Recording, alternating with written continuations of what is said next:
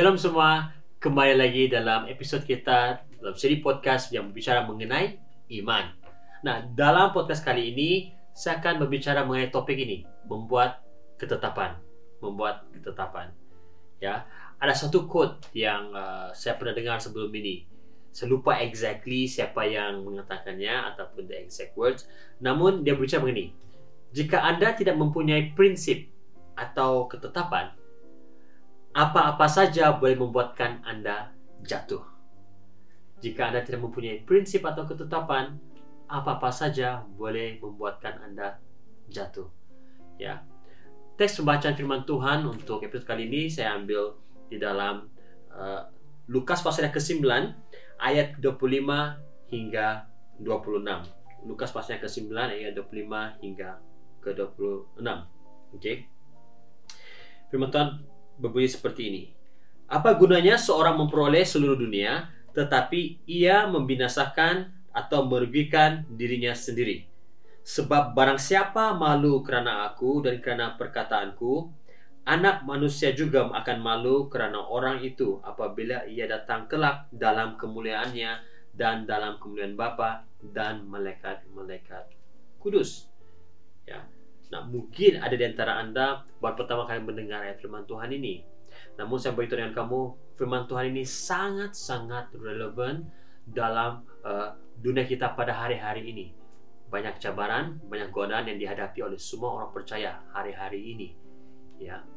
Dan ini mengingatkan saya mengenai kisah Daniel dan kawan-kawannya. Ya, di dalam Daniel pasal yang pertama, apa yang berlaku adalah Daniel dan uh, kawan-kawannya Sadrach, Meshach dan Abednego mereka dibawa daripada uh, daripada Israel pergi ke uh, ke, uh, ke Babylon. Ya waktu itu uh, kerajaan Babylon menawan Israel. Akhirnya itu membuatkan bangsa Israel seperti yang dinubuatkan berada di dalam uh, exile di dalam pembuangan selama 70 tahun. Dan Daniel dan kawan-kawannya waktu itu masih muda dipisahkan dibawa keluar daripada negara mereka untuk berhikmat bagi Raja Nebuchadnezzar Nah, dalam Daniel pasal yang pertama ayat yang ke-8 mengatakan begini. Daniel berketetapan untuk tidak menajiskan dirinya dengan santapan raja dan dengan anggur yang biasa diminum raja. Dimintanya lah kepada pemimpin pegawai istana itu supaya dia tidak usah menajiskan dirinya. Nah, konteksnya begini. Daniel dan kawan-kawannya berada di istana Raja Nabuchadnezzar. Nah, dia sempat ketapat untuk tidak menajiskan dirinya. Kerana orang-orang yang ada di istana tersebut mereka akan makan makanan yang sudah uh, dipersembahkan kepada dewa yang kepada berhala. Dan itu juga makan makanan yang sedap-sedap yang dimakan oleh Raja Nebuchadnezzar. Ya. Meskipun makanan itu sedap-sedap ataupun yang baik tapi Daniel buat ketetapan untuk tidak menajiskan dirinya. Dalam kata lain, makan-makan tersebut adalah makanan-makanan yang haram bagi Daniel. Ya, sehingga dia membuat ketetapan dan dia beritahu kepada pegawai istana itu untuk menguji dia dan kawan-kawannya selama 10 hari hanya makan-makan sayuran. Apa yang berlaku setelah 10 hari didapati bahwa Daniel dan kawan-kawannya jauh lebih cerdas daripada orang-orang yang makan makanan raja. Nah, dia membuat ketetapan dan kerana Daniel membuat ketetapan, dia dan kawan-kawannya diangkat menjadi pemimpin. Meskipun mereka bukanlah orang majority di, di kerajaan Babylon pada waktu itu ya mereka adalah orang yang di bawah daripada di bawah daripada negara luar ya. Iman Daniel tidak goyang.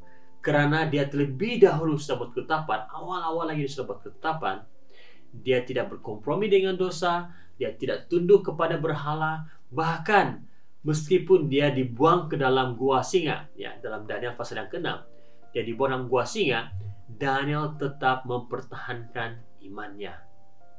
Kita tahu singa itu tidak mengapa-apakan dia. Daniel diselamatkan. Dan oleh kerana itu Raja Nebuchadnezzar melihat pekerjaan Tuhan tangan Tuhan ke atas kehidupan Daniel. Tuhan dimuliakan. Daniel diangkat menjadi pemimpin tertinggi pada waktu itu. Nah, pertanyaan saya untuk kita semua. Apa ketetapan yang Anda sudah buat dalam hal hubungan Anda, pekerjaan, dalam hal keuangan, dalam hal pelajaran, pelayanan dan lain-lain. Sudahkah Anda membuat ketetapan dalam hal-hal tersebut? Ya. Sebagai satu contoh, ya.